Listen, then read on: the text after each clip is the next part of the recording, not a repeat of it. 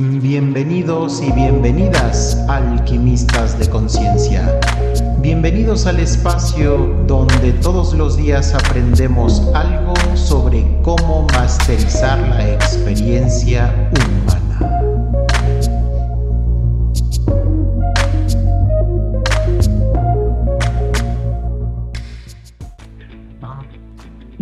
De entrada empecemos por el problema no son nuestros jóvenes.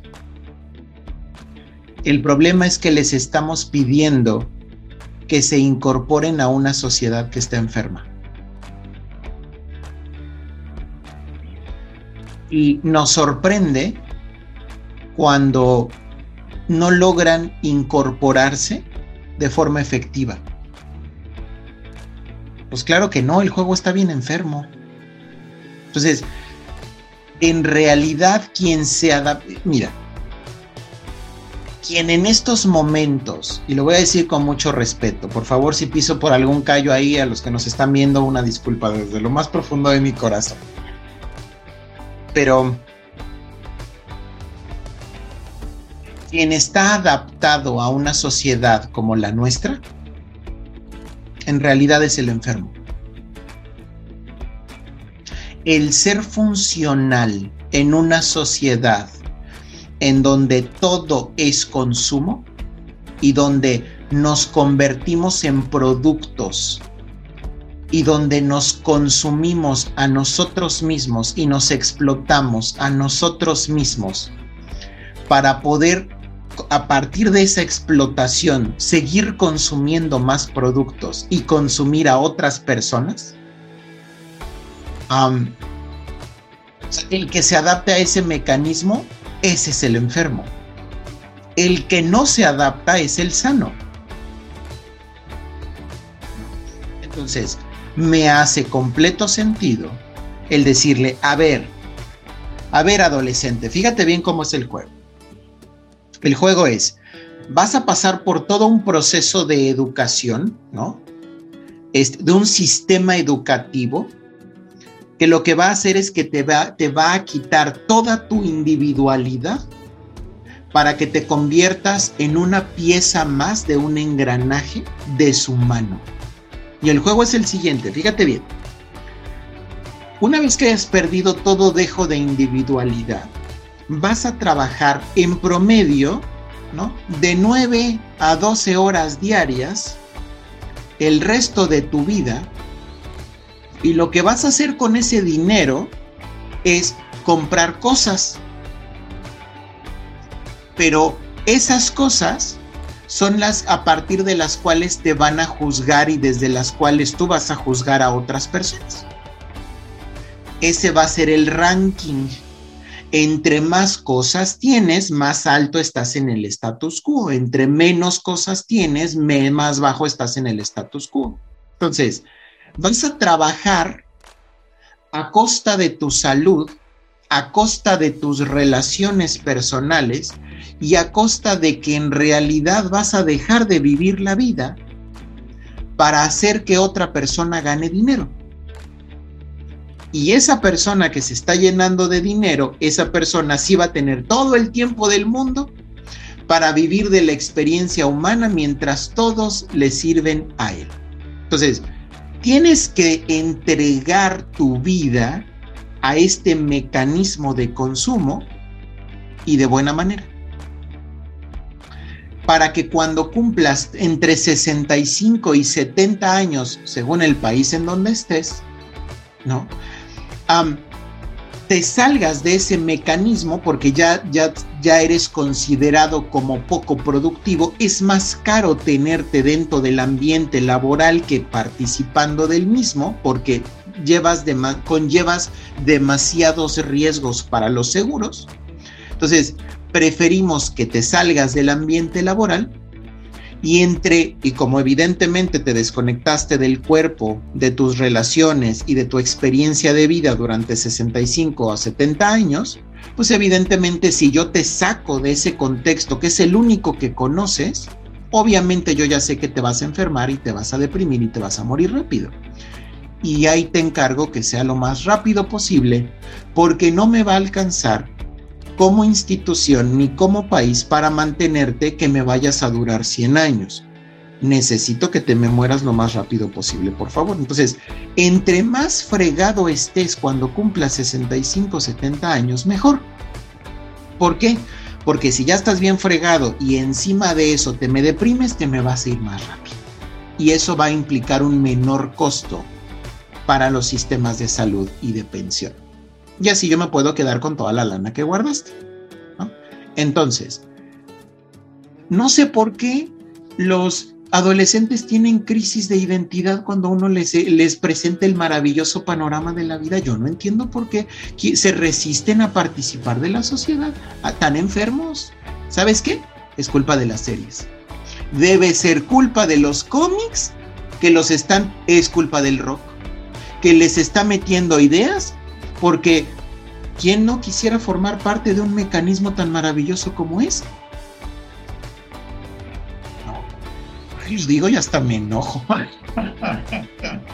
Entonces, quien llega a un espacio terapéutico, la mayoría de las veces, no es que esté enfermo de una patología, es que dentro de esa persona su intuición le está diciendo algo aquí no me cuadra.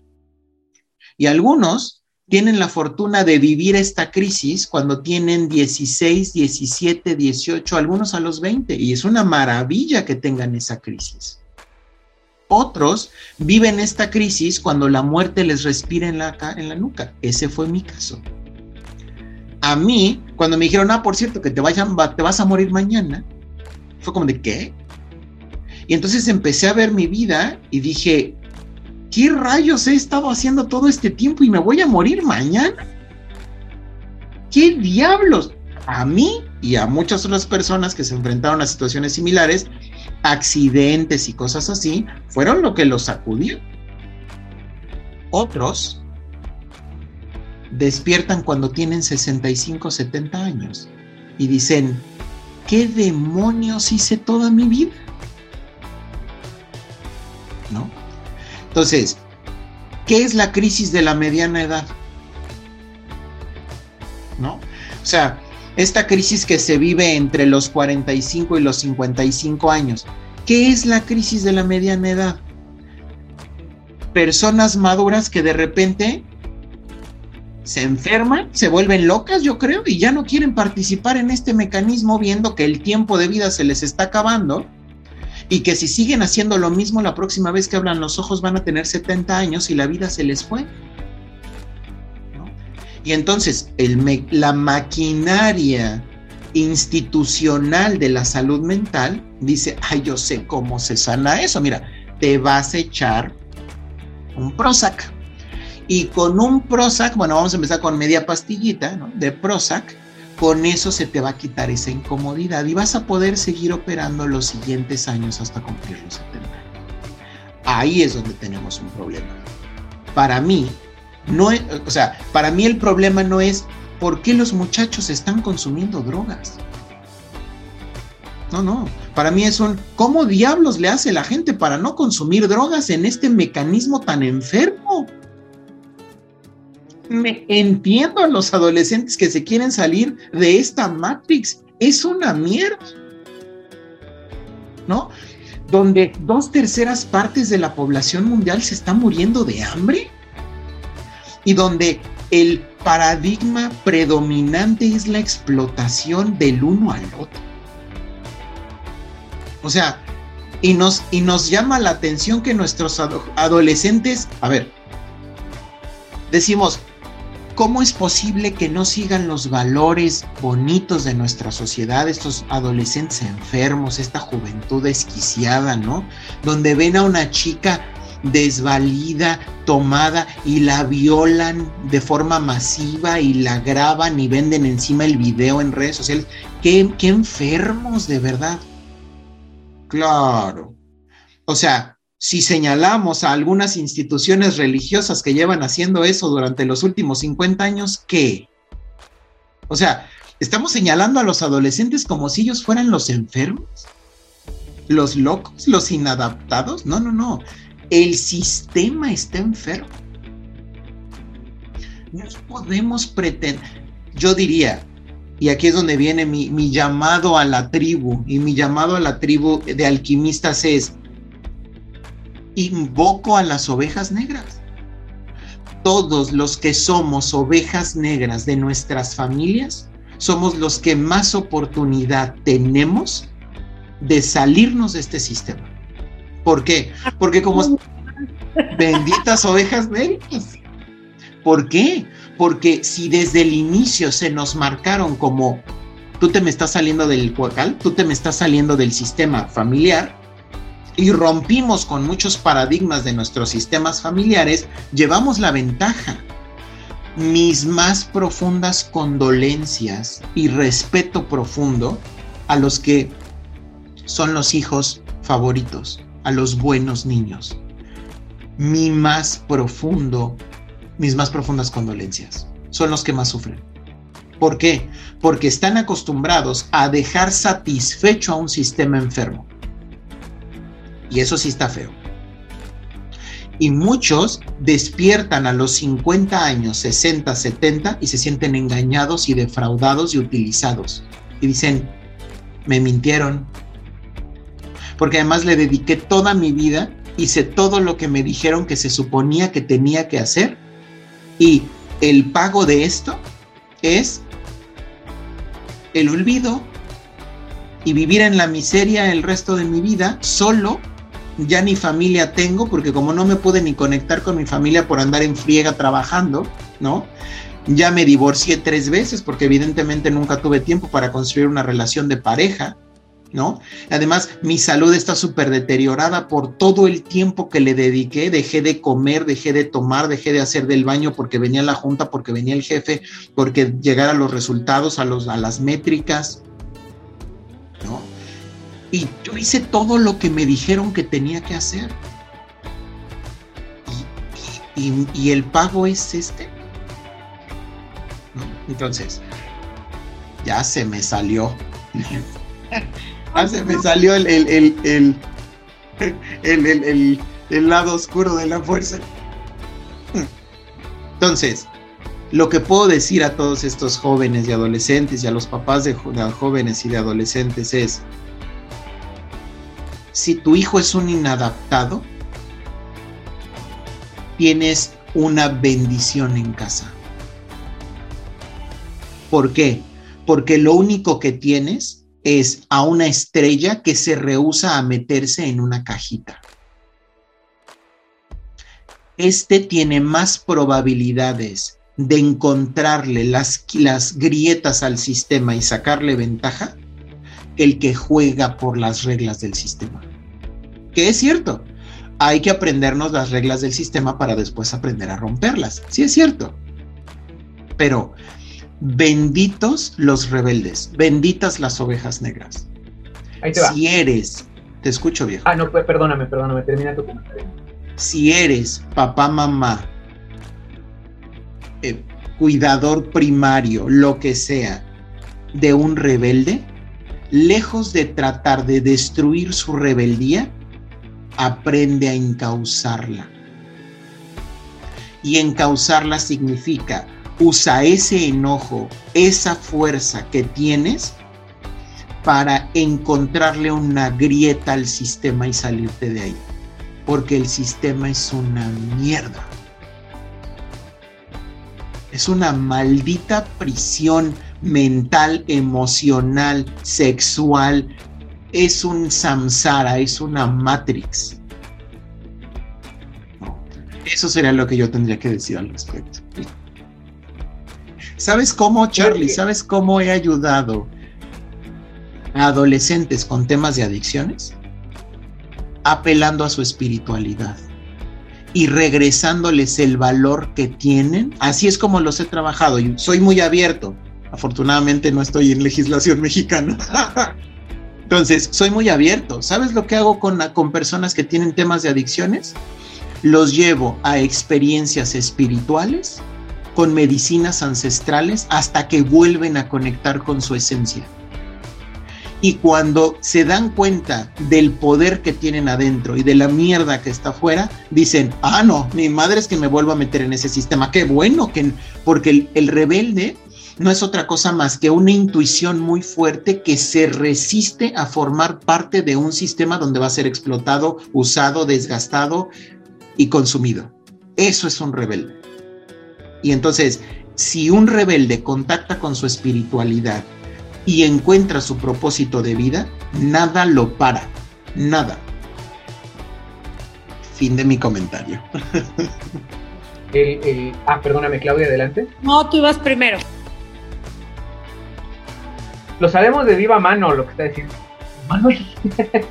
eso, creo que lo experimentamos, al menos él y yo, eh, eh, una experiencia propia.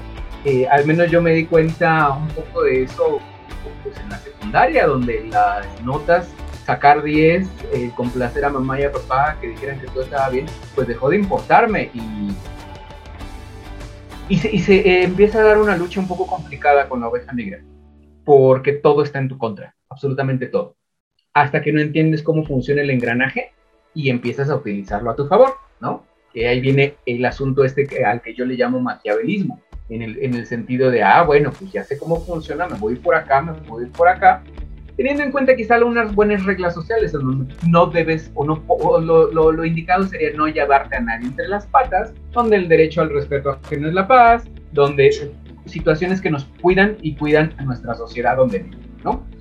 Fuera de esto,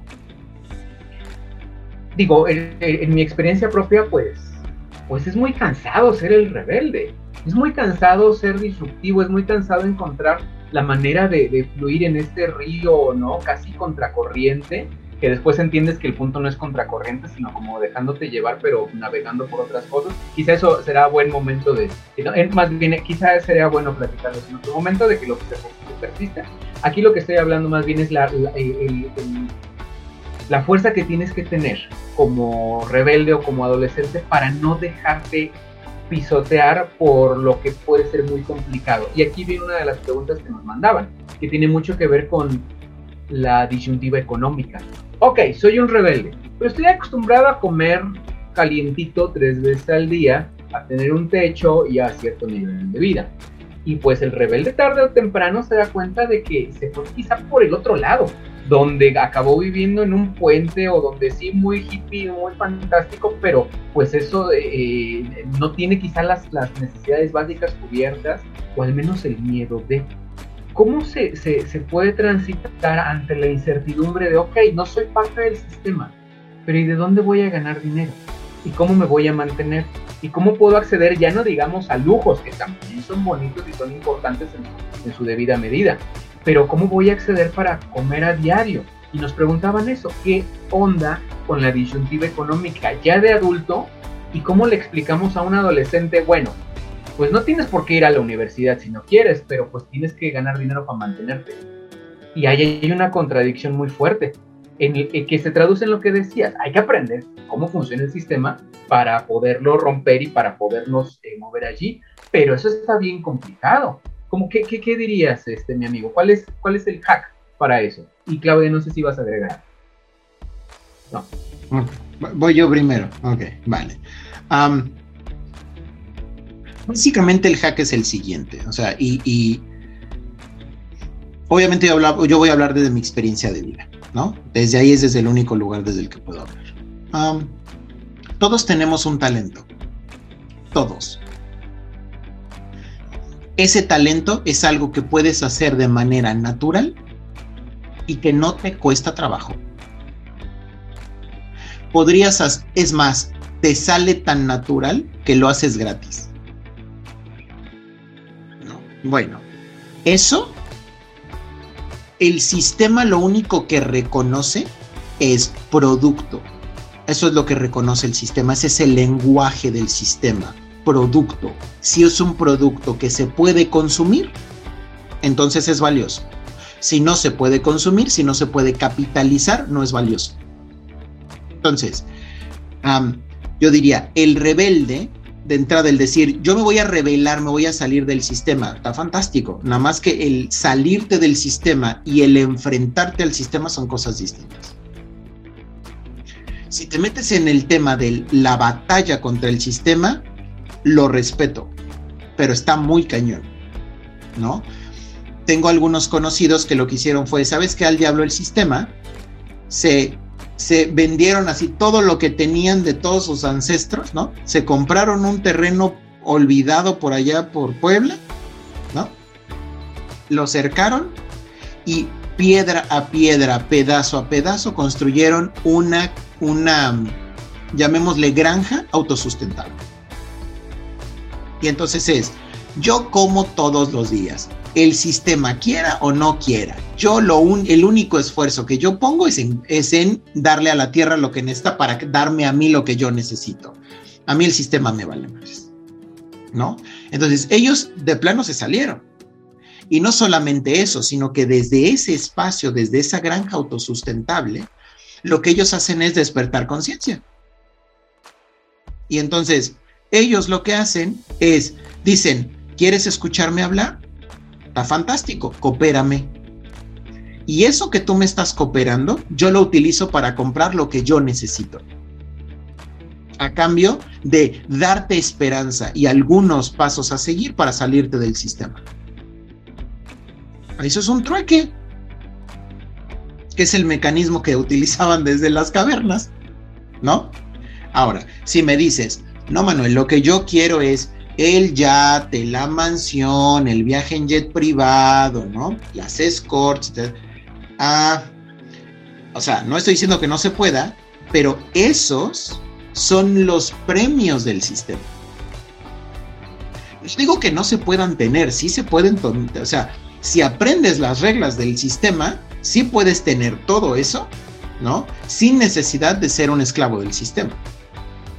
Pero para eso tienes que saber muy bien cuál es el producto que estás vendiendo. Y, listo. Si identificas tu talento y lo envuelves con una marca, ¿no? Y lo vuelves un producto que es capitalizable, el resto lo hace el sistema, porque eso se dedica el sistema. El sistema es, lo voy a poner así muy sencillo, así mundanamente. Si tú generas contenido todos los días, no importa si es de alto valor o de poco valor en redes sociales y la gente consume tu producto, ganas dinero.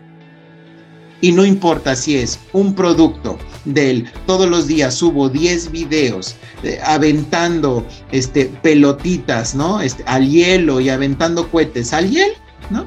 o si se trata de lanzar conferencias sobre Dostoyevsky. Si hay alguien que consuma mi producto de forma regular, hay un ingreso. Punto. ¿No? ¿Qué es OnlyFans? OnlyFans es. OnlyFans, ¿qué es? OnlyFans es, no tengo, no quiero mostrar mis talentos pero tengo algo que puede ser capitalizable, llámese físicamente, llámese un talento erótico, sexual, artístico, no sé qué, abro mi OnlyFans y me van a pagar solamente porque yo muestre lo que a mí me, salga, me salga. Aunque sea mostrarte mis pies con diferentes fondos. Todo tiene un nicho de mercado, porque así funciona el sistema. Todo. Hasta las cosas más exóticas tengo una amiga que vendía su ropa interior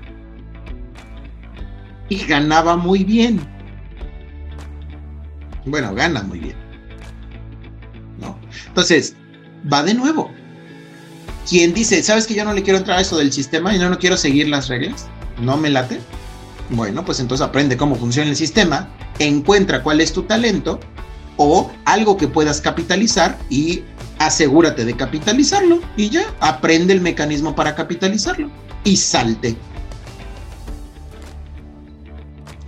¿Hace sentido? Bueno, hasta aquí vamos a dejar este episodio.